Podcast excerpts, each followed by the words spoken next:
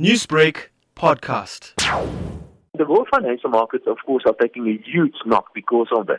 I think what the virus is actually doing, or the measures that are, are being put in place, is that they are exposing some other flaws on the world financial markets. So, so we see the world financial markets reacting initially on the virus, and now they're starting to react on other things as well. So it is clear that the world financial markets are quite vulnerable to things like, for example, high debt levels of of companies worldwide and high debt levels of governments as well. What we've seen today, as an example, is that in the East this morning, markets were down in one instance, in the case of the Australians, for example, in excess of 7%. And the local market, the ALSI index, is also down quite a lot by more than 6%.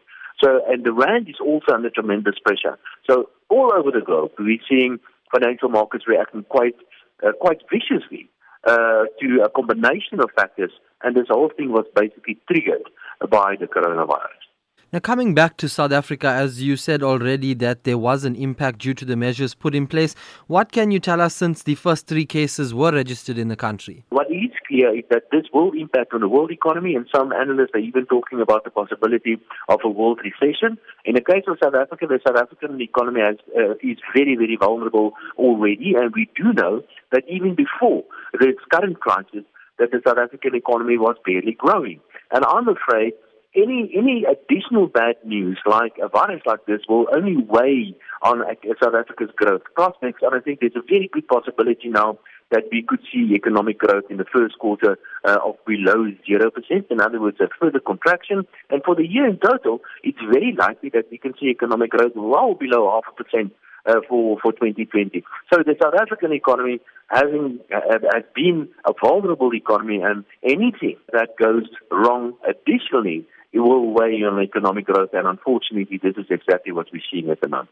Now, in the midst of the coronavirus and fears that it could spark uh, downgrades in the global and local economies, the oil price has fallen to its lowest level in years. Now, what does this mean for South Africa and especially for fuel prices? The oil price fell for another reason, and that is a bit of a spat between Russia and Saudi Arabia. And Saudi, uh, Saudi Arabia is trying to teach uh, Russia a lesson by increasing its own supply uh, of, of, of, its own production of oil.